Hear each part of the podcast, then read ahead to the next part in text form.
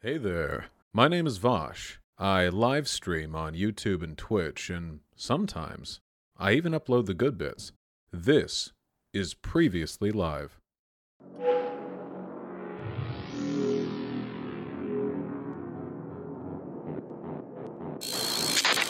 How China actually got rich. 10 minutes. Let's find out.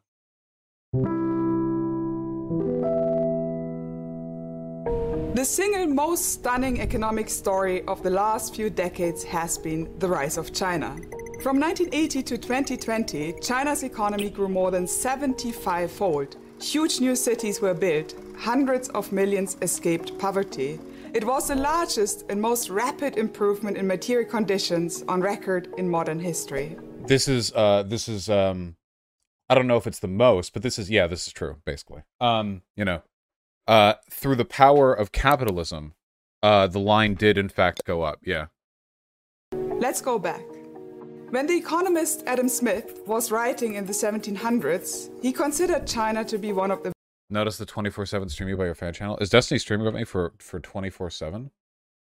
Does it say 24/7 the title? Apparently he's doing a whole day of streaming about me or something. 24/7 Vosh alert.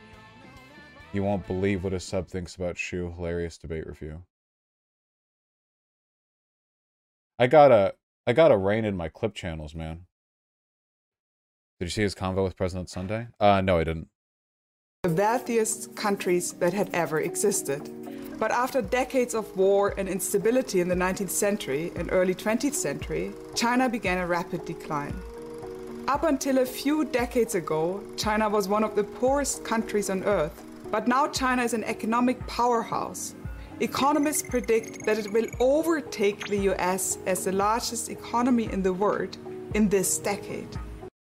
I've heard this is a fairly contested estimation because they're expecting to have a GDP drop, or at least a rate of GDP growth drop, when their whole population boom fizzles out. What's the current? Hold on. America. Wow, that was a lot of typo. America versus China GDP. Why am I not getting a chart? Why would it not just show me a chart with both of the lines on it? Why would it not? Okay. America GDP is about 21 trillion and China GDP is 14.7 trillion. Okay, here are the lines. So we can see lines going up. So China's had like a big boom. America's growth has been pretty insane too. Like, people talk about Japan being an economic powerhouse, but they've been stagnating since the mid 90s, you know? But America's GDP has just been like pretty much, except for COVID. Yeah, we took a dip during COVID, but like a pretty incredible growth, and China's seen like really even like a higher rate of growth. I guess it's a matter of whether like it keeps, yeah, you know, we'll see. Japan fell off, unironically though. People called it the Chinese miracle.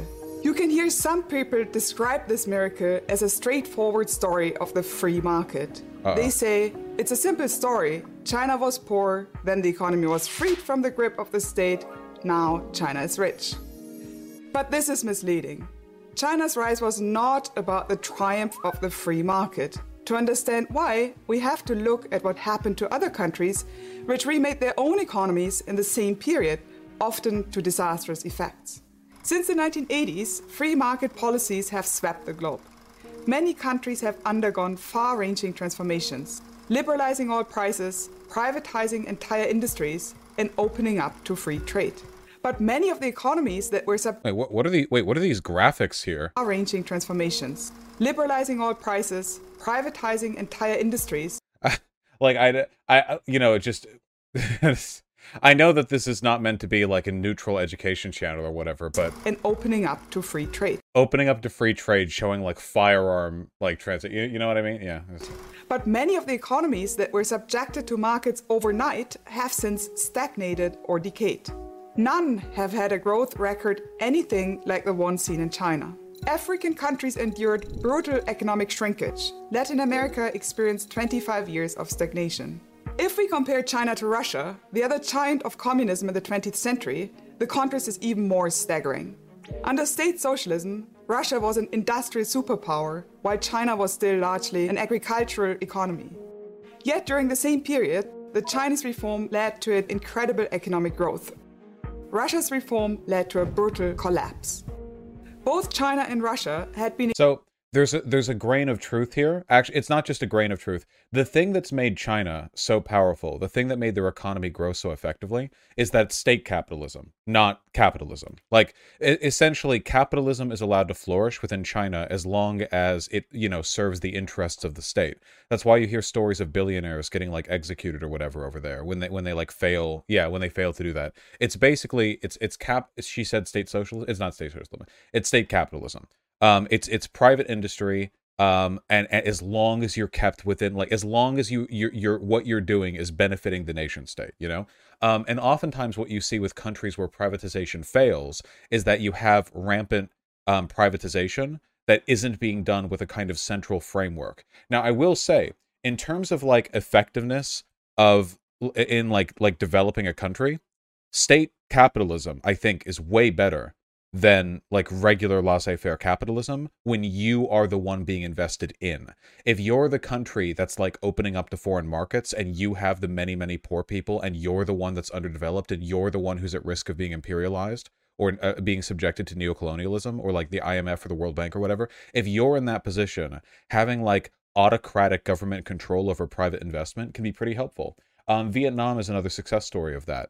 Vietnam was doing absolute, like, garbage until they opened up to private investment and privatization, and their economy has started to grow since then.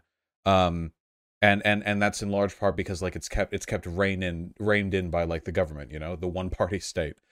So it's definitely better, you know. I won't deny that. Economies that were organized largely through state commands. Individual. Do you think socialism/communism can ever overcome the fact of supply and demand? It doesn't need to. The socialist economic theory doesn't contradict or fight against supply-demand theory. You can understand supply and demand's effect on, like, economic behavior and still be a socialist. Players could only act within the structures set by state planning. Think of playing foosball. Each individual player can only be moved along with the rod to which it is attached. Okay. It is a rigid setup. You can only go back and forth or rotate. Market reforms in both Russia and China was like moving from foosball to an actual soccer game. Players now could move freely. But while Russia jumped right into the game without setting up a proper stadium, rules, or jury, in China, the state took the lead in setting up all infrastructure.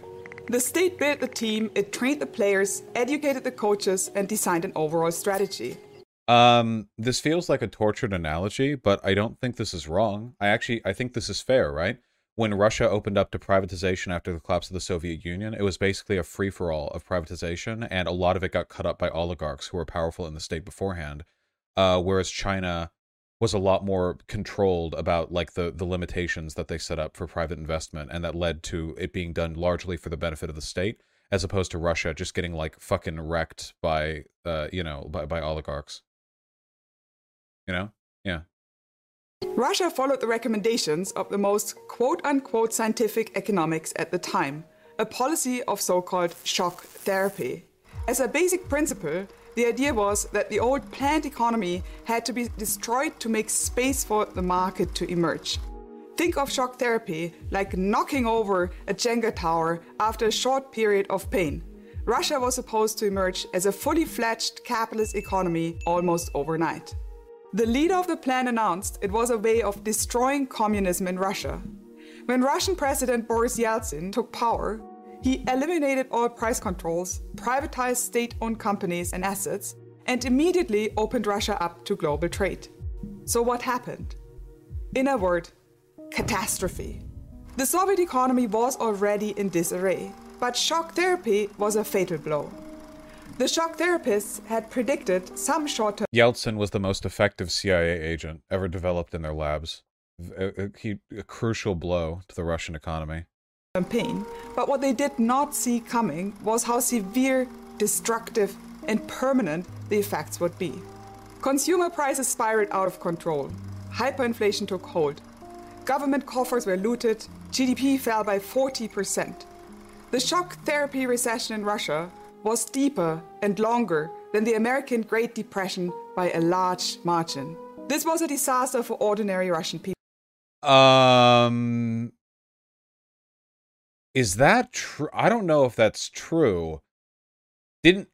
I'm pretty sure the Great Depression proportionally led to way more economic harm. Is that true? That might be true. Damn. Well, either way, the shock therapy was like fucked. Yeah. Basically, like, yeah. Like it was super fucking bad. Many of the former Soviet countries that underwent shock therapy are in like slightly better conditions today because they've buddied up with the EU afterwards. But for countries that didn't, like, they got fucked basically. Let's see the Russia GDP. Yeah. Yeah, you can see Russia's GDP, you know, like stalled. God, look at that. Like $500 billion here.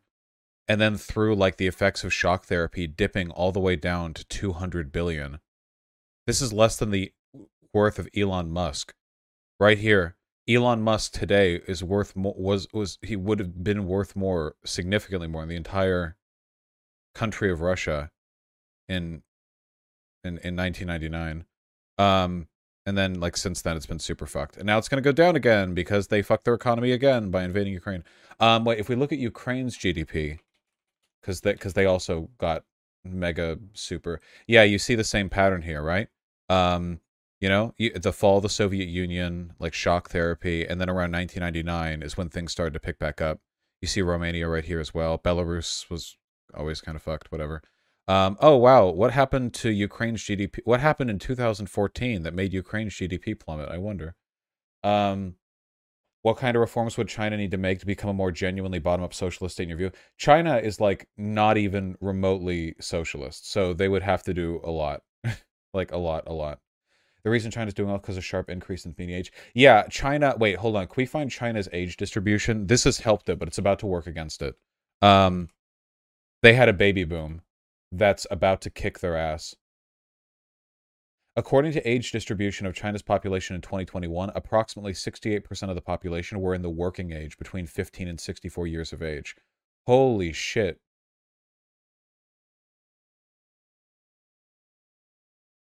Look, the dark blue center part here is working age, and it's going down with time. Back in 2011, 3/4 of the population of the country was working age, and now it's down to 68%. Let me see if I can find America's America age distribution.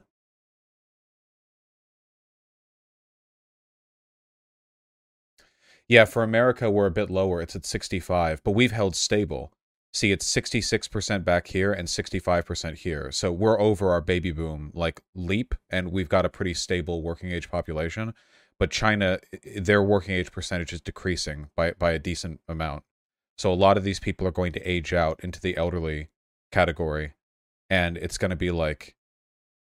Can I get a more specific age breakdown on this? Can I find, like, within a smaller distribution? Like, how close are these people to retirement? Yeah. Wow. This is by 5-year age group. Look at this group right here. The 55 to 59, 50 to 54, and 45 to 49 right here. Oh, God. All these groups are in working age, but won't be soon. You see what I mean? That right there is going to suck for China's economy when in like 10 to 15 years, when this bubbles out into the retirement age, or I guess 15 to 20. Yeah, because it's not like you ideally what you want to see is you want to see like an even downward curve, kind of, where like you have the same number of like young, like you want to see like a tapering off, basically, where the line goes like pretty flat and then it goes like that, you know, like it tapers off closer to old age because you die, you know. This right here, if it wasn't for this, if you could redistribute this chunk of elderly age right here to like back here, China would be fine. But this is like 5 or 6 percentage points, which is hundreds of millions of people that are going to retire off faster than sort of the expected population distribution, you know? Yeah. Yeah, that's gonna fucking suck. I guess we'll see how that gets handled. Yeah. This is a good website for this. Population pyramid. Oh yeah, I see. Yeah, you can see the same distribution thing right here. God. Ugh, well. People. HIV infections, alcoholism, childhood malnutrition, and crime went through the roof.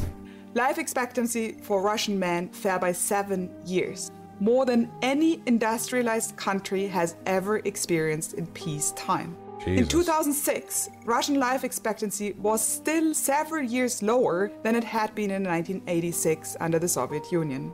It turned out that Russia didn't get a successful free market overnight. Instead, it went from a stagnating economy to a hollowed-out wreckage dominated by oligarchs. So far, by the way, I don't disagree with anything here, I don't think. Oh, by the way, I said earlier what the ideal age distribution should be. America's pretty close. Remember what I said? You want kind of like a straight line and then it tapers off at the end. Here's America's. So here you have under 5, 5 to 9, 10 to 14. That way you have like about the same number of adults as you have the number of children, like per same like range of age, you know? And then it sort of tapers off at the end right here, you know. You can kind of see generational booms. I'm in this group right here. This would be like the Zoomer to Millennial like gap right there, and you know, this back here would have been like the Gen X, I think. Yeah. If simply getting rid of price controls and government employment didn't make a country prosper, and in fact destroyed its economy and killed huge numbers of people, then clearly the rapid application of free markets was not the simple solution. I agree with that. When Deng Xiaoping took over the leadership of China in 1978, the country he inherited was still desperately poor. In 1980, China had a per capita GDP of just $194. What the fuck? That was less than Sudan and Haiti, and almost half of Niger. The Chinese leadership knew they needed reform. As I show in my book, How China Escaped Shock Therapy, throughout the 1980s, the Chinese leadership repeatedly considered implementing the same type of sudden reforms that Russia had pursued later. The idea of starting from a clean slate seemed attractive, and shock therapy was widely promoted by quote-unquote scientific economics. Programs for rapid price liberalization were prepared and then withdrawn twice. But in the end, they decided not to pursue shock therapy. Unlike the free market economists in Russia, economists in China approached change like a game of Jenga. Take out many pieces at once, and the whole thing falls apart. Take out one piece at a time, and you can win the game.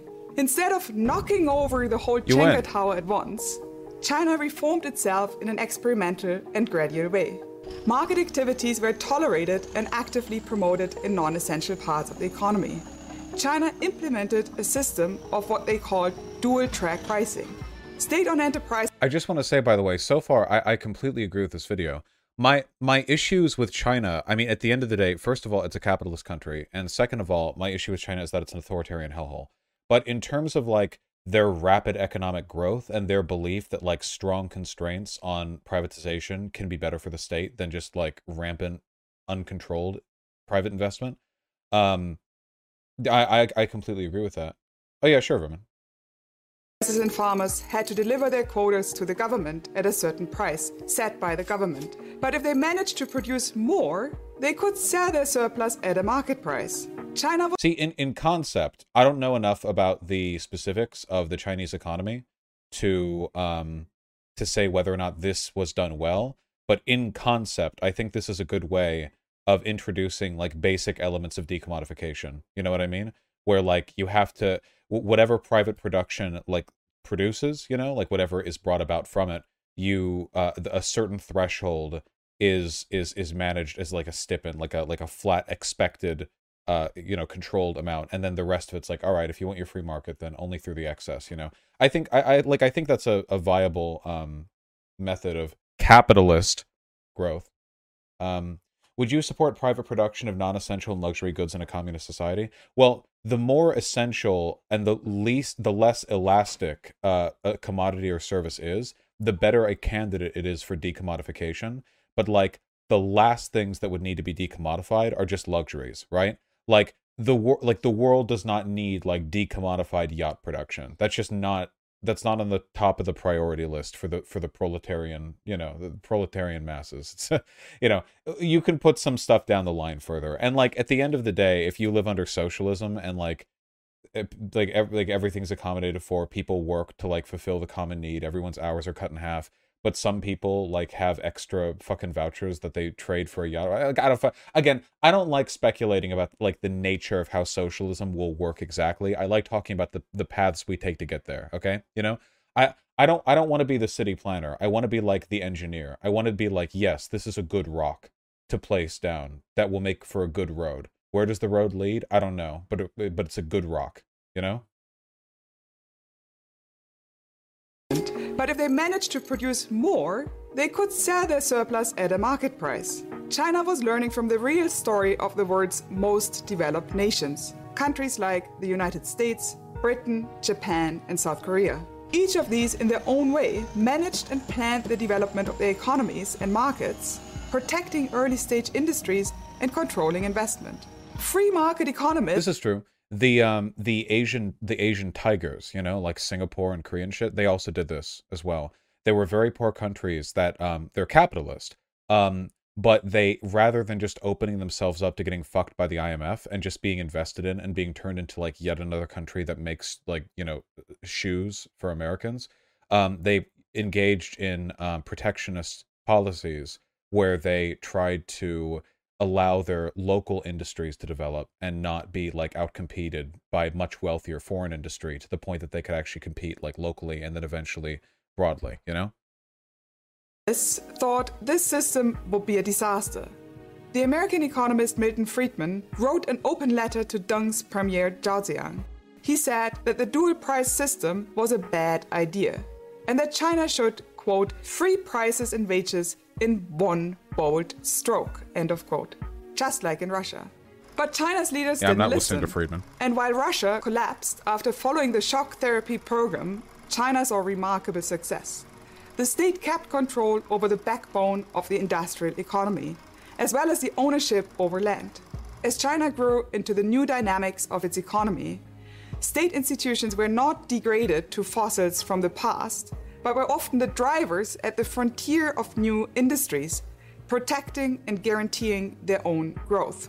China today is not a free market economy in any sense of the word. It is a state-led market economy. The government effectively owns all land, and China leverages state ownership through market competition to steer the economy as a whole. The shock therapy approach, advocated around the world, was a failure. While Russia collapsed after its sudden transformation, China's gradual reforms allowed it to thrive. And that made all the difference. I don't disagree with this at all. I think this is a good video. I mean, you can argue that it's like implicitly defending China in like a broader sense, which obviously I fucking hate China. But in terms of the idea that like China's policies ended up being a much more effective way of securing the interests of the state and of the people in terms of their like, their attitude towards privatization than just like shock therapy. I totally agree with that. Yeah. Dude, it just said China's central ownership of land is a good thing, right? No. It's all it's saying is that like China's attitudes and strategy towards this has been more effective for the state and for the people than Russian shock therapy, which is totally true, right? Like it's hard to argue with that. I kind of want to watch another. Is there another? Are electric cars actually good for the environment? Why France still controls Africa? LAPD still keeps killing people. The FBI catfished me. America facilitated genocide in Bangladesh. How Britain starved Ireland.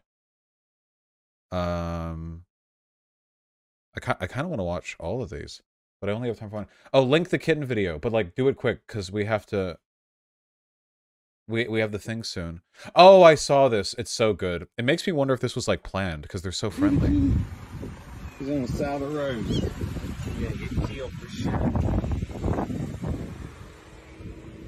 Someone just. Oh no! It's a whole. Oh my gosh! I can't take you all. Oh my gosh! Oh my gosh! There's more. We got a kitten problem. Ambush. I'm not able to, oh my gosh. Oh my gosh. Who would do this?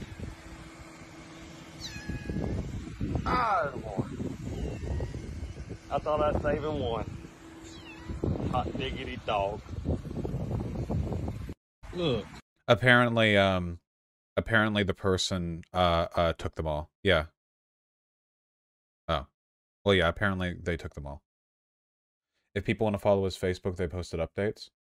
Oh, yeah, so it seems. We're going to clean them up a little bit. We got, I think, 12 of them right here. One of them still running around, but all y'all really helped out and gave us some recommendations. So we're going to, today is the day we're going to clean them up. They've been eating really good, really happy. Got a real gentle brush for them and a mixture that y'all recommended that was adorable. Hopefully the dog's nice. The dog looks nice, you know. Super cute. Wait, I kind of want to... The problem is I don't know that much. I don't know as much about foreign policy stuff. So if I watch this and there's misinformation, I don't want to, like, not have anything to say. Why France still controls Africa? We only have 25 minutes. I'll try watching this. How about how America facilitated genocide? Let's try that.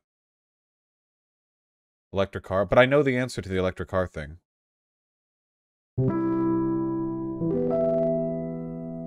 This is Bangladesh. It's probably not a country you've heard a whole lot about.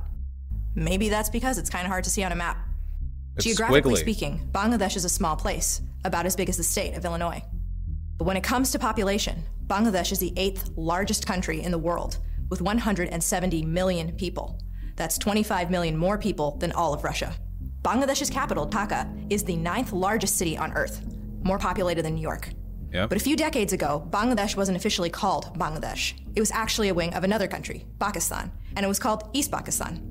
And there's a really terrible story about how it got there. A subcontinent larger than the whole of Europe becomes two self-governing dominions within the British Commonwealth of Nations. In 1947, as British India was becoming independent, the British government announced the subcontinent would be split in two. In the center, there would be a Hindu-majority country called India, and outside it, with wings on the east and west, there would be a Muslim-majority country called Pakistan. East Pakistan was populated mostly by... British people fucking love doing this, dude. They love taking over a place and then being like, all right, I'm going to draw a giant line in the map. Are you guys ready?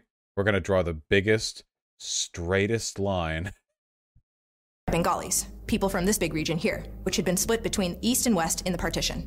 West Pakistan was populated mostly by Punjabis, Pashtuns, Sindhis, and a few other ethnic groups. Separated by over 1,000 miles of Indian territory and demographically and culturally split between groups from opposite ends of South Asia, this was a really weird arrangement. In the years following independence, it turned out not to work too well for people in the East. Even though East Pakistan had most of the country's population, they were shut out of the levels of power. The central government was dominated by people from the West. The real power in the country was the armed forces, and Bengalis only constituted about 5% of all military personnel. East Pakistan was treated as an internal colony of the West. The export earnings of its agrarian industries were siphoned off by the central government, and the region was neglected in terms of spending. And there was no better symbol of the East's subservient position than language, because even though East Pakistan was a majority of the country's population, its most common language, Bengali, was given no federal status. Bengali speakers were treated like second-class citizens. So in 1970, Pakistan held national elections. Yeah, I sped it up a little bit. I don't know enough about this to like fact check or whatever. I'm just like watching. Overseen by a military dictator named Yahya Khan. And it was on the basis of this inequality between East and West that a Bengali nationalist party called the Awami League swept the election. Led by a charismatic guy named Sheikh Mujibur Rahman, the Awami League won an outright majority. Not just— Does this guy not look like a director? Maybe it's the glasses. This guy looks like he's a director. You know what I mean? Like he, some kind of quirky, like Wes Anderson tier, you know what I mean? Like somebody who would be like loved by film students, you know? Yeah, I don't know. Yeah, he's got a scarf too. I don't know. Yeah. Guy named Sheikh Mujibur Rahman, the Awami League won an outright majority, not just in East Pakistan, but in all of Pakistan. Rahman was set to become prime minister of the entire country. But to the Pakistani government, that wasn't acceptable. Yahya Khan thought that a Bengali party couldn't be allowed to form a government, so he refused to accept the results. Of course, this did not go over well in East Pakistan. The bitterness of poverty and resentment in East Pakistan erupted today in a kind of civil war. Sheikh Mujibur Rahman, the leader of East Pakistan, declared the region an independent republic, which he said will be called Bangladesh. Oh, no. The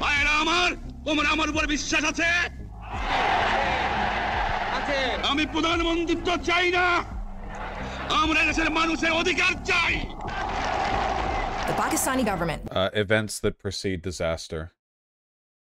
Oh, no. Oh, God. ...was furious. So the next night, they launched their response, a campaign they called Operation Searchlight. They branded it as a program of pacification to calm the situation and return things to normal. But their real plan was different. Mass murder on an unimaginable scale. And that's where the United States comes in.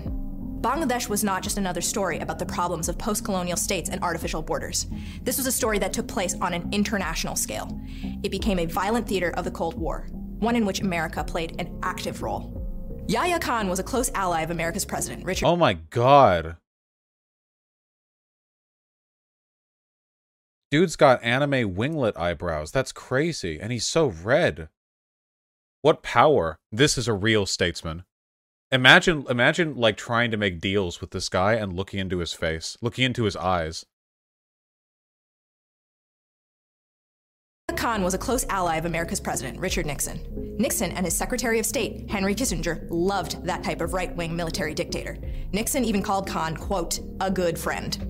So in the 1960s and 70s, the Pakistani regime became one of the largest recipients. Dude, isn't it fucked up that young Henry Kissinger is kind of cute? That's super fucked up.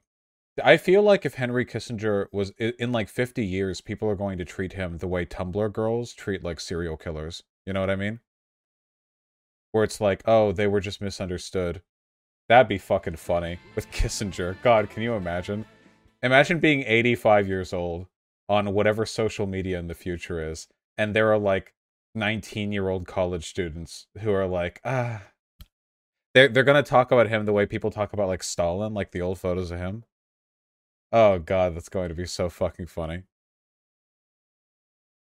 Actually, doesn't he look a little bit like Chief O'Brien?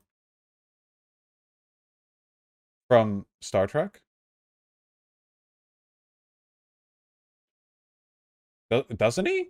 I think he kind of does, though.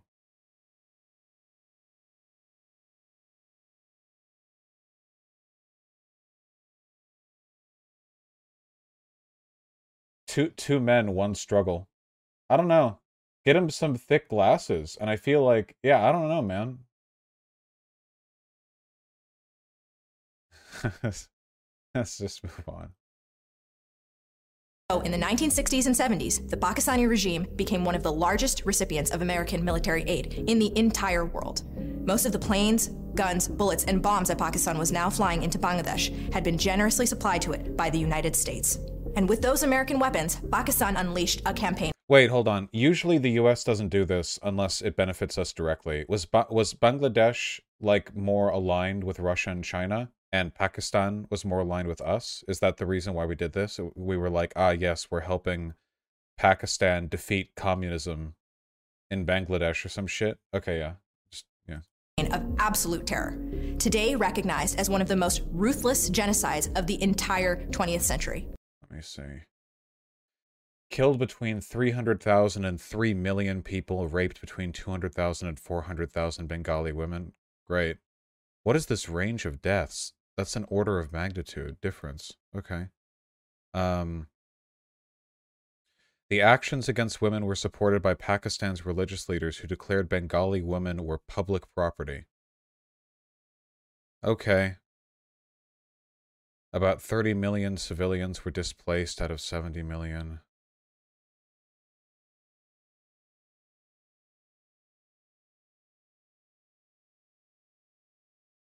U.S. complicity. Viewed Pakistan as a Cold War ally, refused to condemn its actions. Jesus Christ. The president seems to be making sure that the distrusted State Department would not, on its own, condemn Yahya for killing Bengalis. Nixon and China tried to suppress reports of genocide emanating... Wait, why would China want to suppress reports of genocide emanating from East Pakistan? How do they benefit from that? Nixon also relied on Americans not paying close attention to events in Asia. U.S. government secretly encouraged the shipment of weapons from Iran, Turkey, and Jordan to Pakistan. What is this? What is this alliance, dude? Holy shit. Oh, right. The Sino-Soviet split. This was the 70s, not the 60s. Fuck. What is this alliance, dude? America, Pakistan, China, Iran, Turkey, and Jordan all helping out Pakistan to genocide the Bengalis. Jesus Christ. Truly a uniting moment for the world, I guess. U.S. officials knew about the mass killings and used the term genocide and selective genocide, for example, in the Blood Telegram, show President Nixon, downplay the secret internal advice, put the interest of Pakistan. In his book, The Trial of Henry Kissinger, God, I fucking wish, Christopher Hitchens elaborates what he saw as the efforts of Kissinger's to subvert the aspirations of genocides. Points the efforts of Henry Kissinger. Some American politicians did speak out. Senator Ted Kennedy. Oh, hi, Ted. Charged Pakistan with committing genocide, then called for a cutoff of American military and economic aid to Pakistan. Oh, shit. Hello, half a century ago, Ted Kennedy. He keeps coming up, doesn't he? Well, he's a pretty important guy for a while, you know? Damn. Comrade Ted Kennedy, fighting on behalf of the Bengali people. Fuck.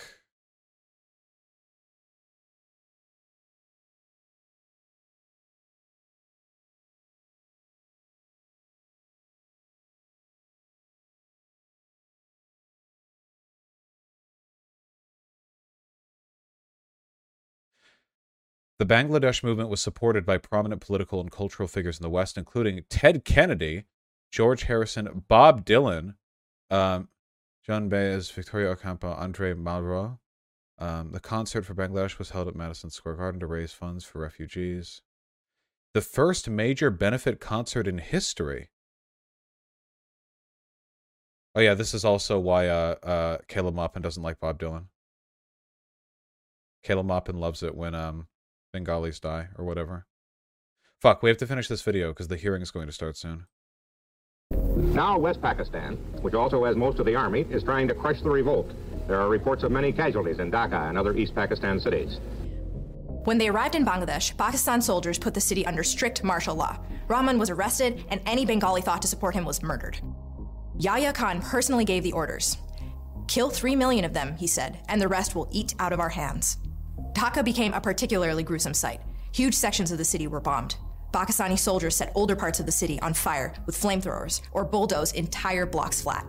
At the university, soldiers massacred students and teachers.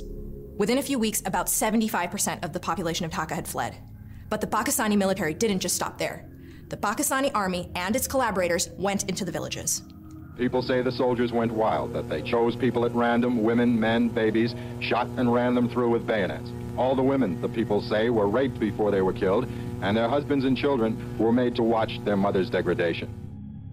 The numbers are staggering. At least 300,000 Bangladeshis were murdered, and perhaps as many as 1 or 2 million. Between 200,000 and 400,000 Bangladeshi women and girls were raped. If anyone's wondering, by the way, why I go super fucking hard against, like, American diabolism, the idea that, like, America is, like, the sole root of all evil, I think that attitudes like that can really fucking pull people away from understandings of the world that, like, make it clear shit like this happens.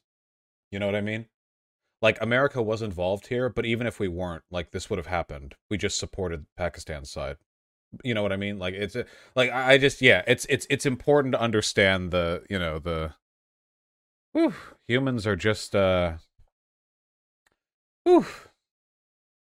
About 10 million people fled into India in just a few weeks, one of the largest and most sudden movements of refugees in human history. A World Bank mission found that in every district, there were villages which have simply ceased to exist. Oh, not to say that you can't criticize the U.S. for their involvement in this. And you should, you should. I only mean to say that, like, an understanding of the horrors of the world can never begin and end with, like, a condemnation of the West. you know, because obviously that's like a part of it, but like there's always more to it than that, you know. Yeah. One American official called it the most incredible, calculated thing since the days of the Nazis in Poland. A senior American diplomat named Archer Blood wrote messages. What a fucking name, dude. Holy shit, Archer Blood? Message after message to the White House and the State Department, alerting them to the genocide and asking them to stop protecting the Pakistanis. Our government, he wrote, has evidence what many will consider moral bankruptcy. But Nixon and Kissinger didn't care. Nope, it didn't matter. Nixon was right. Americans don't give a shit. Nobody knows. Nobody cares. I bet maybe one American in every 100 knows about the Bangladeshi genocide, or like what we did or what they did or whatever. You know, it's, you know, it's just, it, yeah. That consul in Dhaka, Kissinger said, doesn't have the strongest nerves. Archer Blood's telegram got thrown in the trash.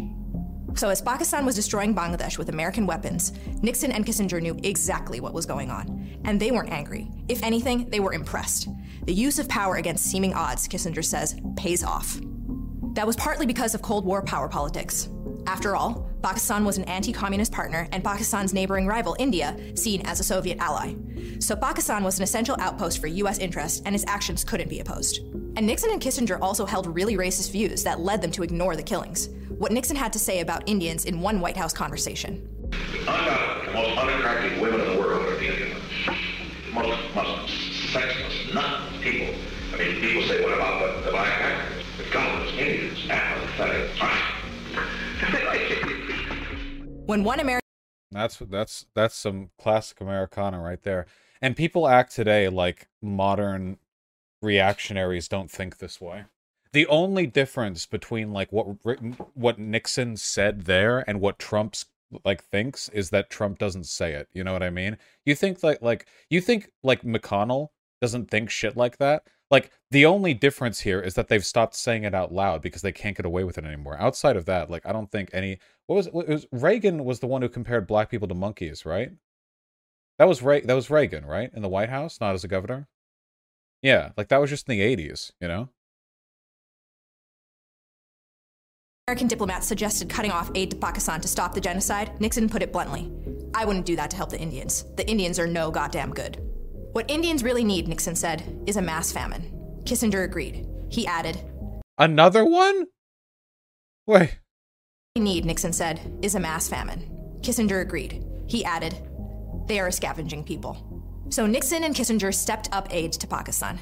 They illegally transferred more American weapons into the hands of Pakistan through American allies like Jordan, Iran, and Turkey. The United States even made an implicit threat toward India not to intervene by moving a nuclear aircraft carrier into the Bay of Bengal on the coast of Bangladesh. And as America assisted the genocide, the situation escalated.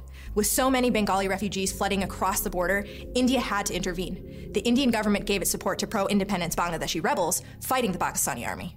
Pakistan responded by launching an attack on the Indian Air Force, and the situation turned into an all-out war. But with Indian intervention, that war ended in just 2 weeks. Pakistan surrendered and Bangladesh became an independent country. Damn, anti-imperialist India really stepping up to the bat there. Jesus Christ. I was wondering when India would get involved, because like India is like literally separates the two of them. And India is a far larger country, you know, it's certainly a viable military power, you know. Yahya Khan resigned in disgrace. Rahman was freed and became the first president of the independent nation of Bangladesh. The memory of what happened there may already be growing dim in many of us, but what did happen there will never be forgotten by the people of Bangladesh, especially the women. But in Pakistan, there was never any trial of the war criminals. People who had carried out the genocide got away with it. The generals and politicians who had planned it remained dominant in national life. Even in Bangladesh, many people who had collaborated in the genocide continued to be prominent in public life, becoming businessmen and politicians. And two of the biggest collaborators in the genocide, Henry Kissinger and Richard Nixon, were never tried or held responsible for their role in Bangladesh. They had knowingly facilitated a genocide, had joked about it, had spoken positively of its leaders, and they got away with it. I'm Nashwa Zaman for the Gravel Institute. Yeah, America bad unironically, actually. You know how... You know, do you ever get the feeling that the walls are closing in on the American empire, and a lot of it is because, unbeknownst to the average American, there are billions of people out there who despise us with every like fiber of their being and will never stop despising us? because we like were directly involved in some horrible shit that happened in their country, you know? Like, that doesn't happen here in America. Like, nobody in America is like, those Bangladeshi. Like, no, that doesn't happen here. We're safe from everything. The closest thing we have is 9/11 and then Pearl Harbor like a century ago, you know? Like, that's the closest we've got. Yeah. We're building up quite the grudge list, yeah. Wacky stuff. Vosh, I thought democracies didn't do genocide. What? Democracies absolutely do genocides. Who said they haven't?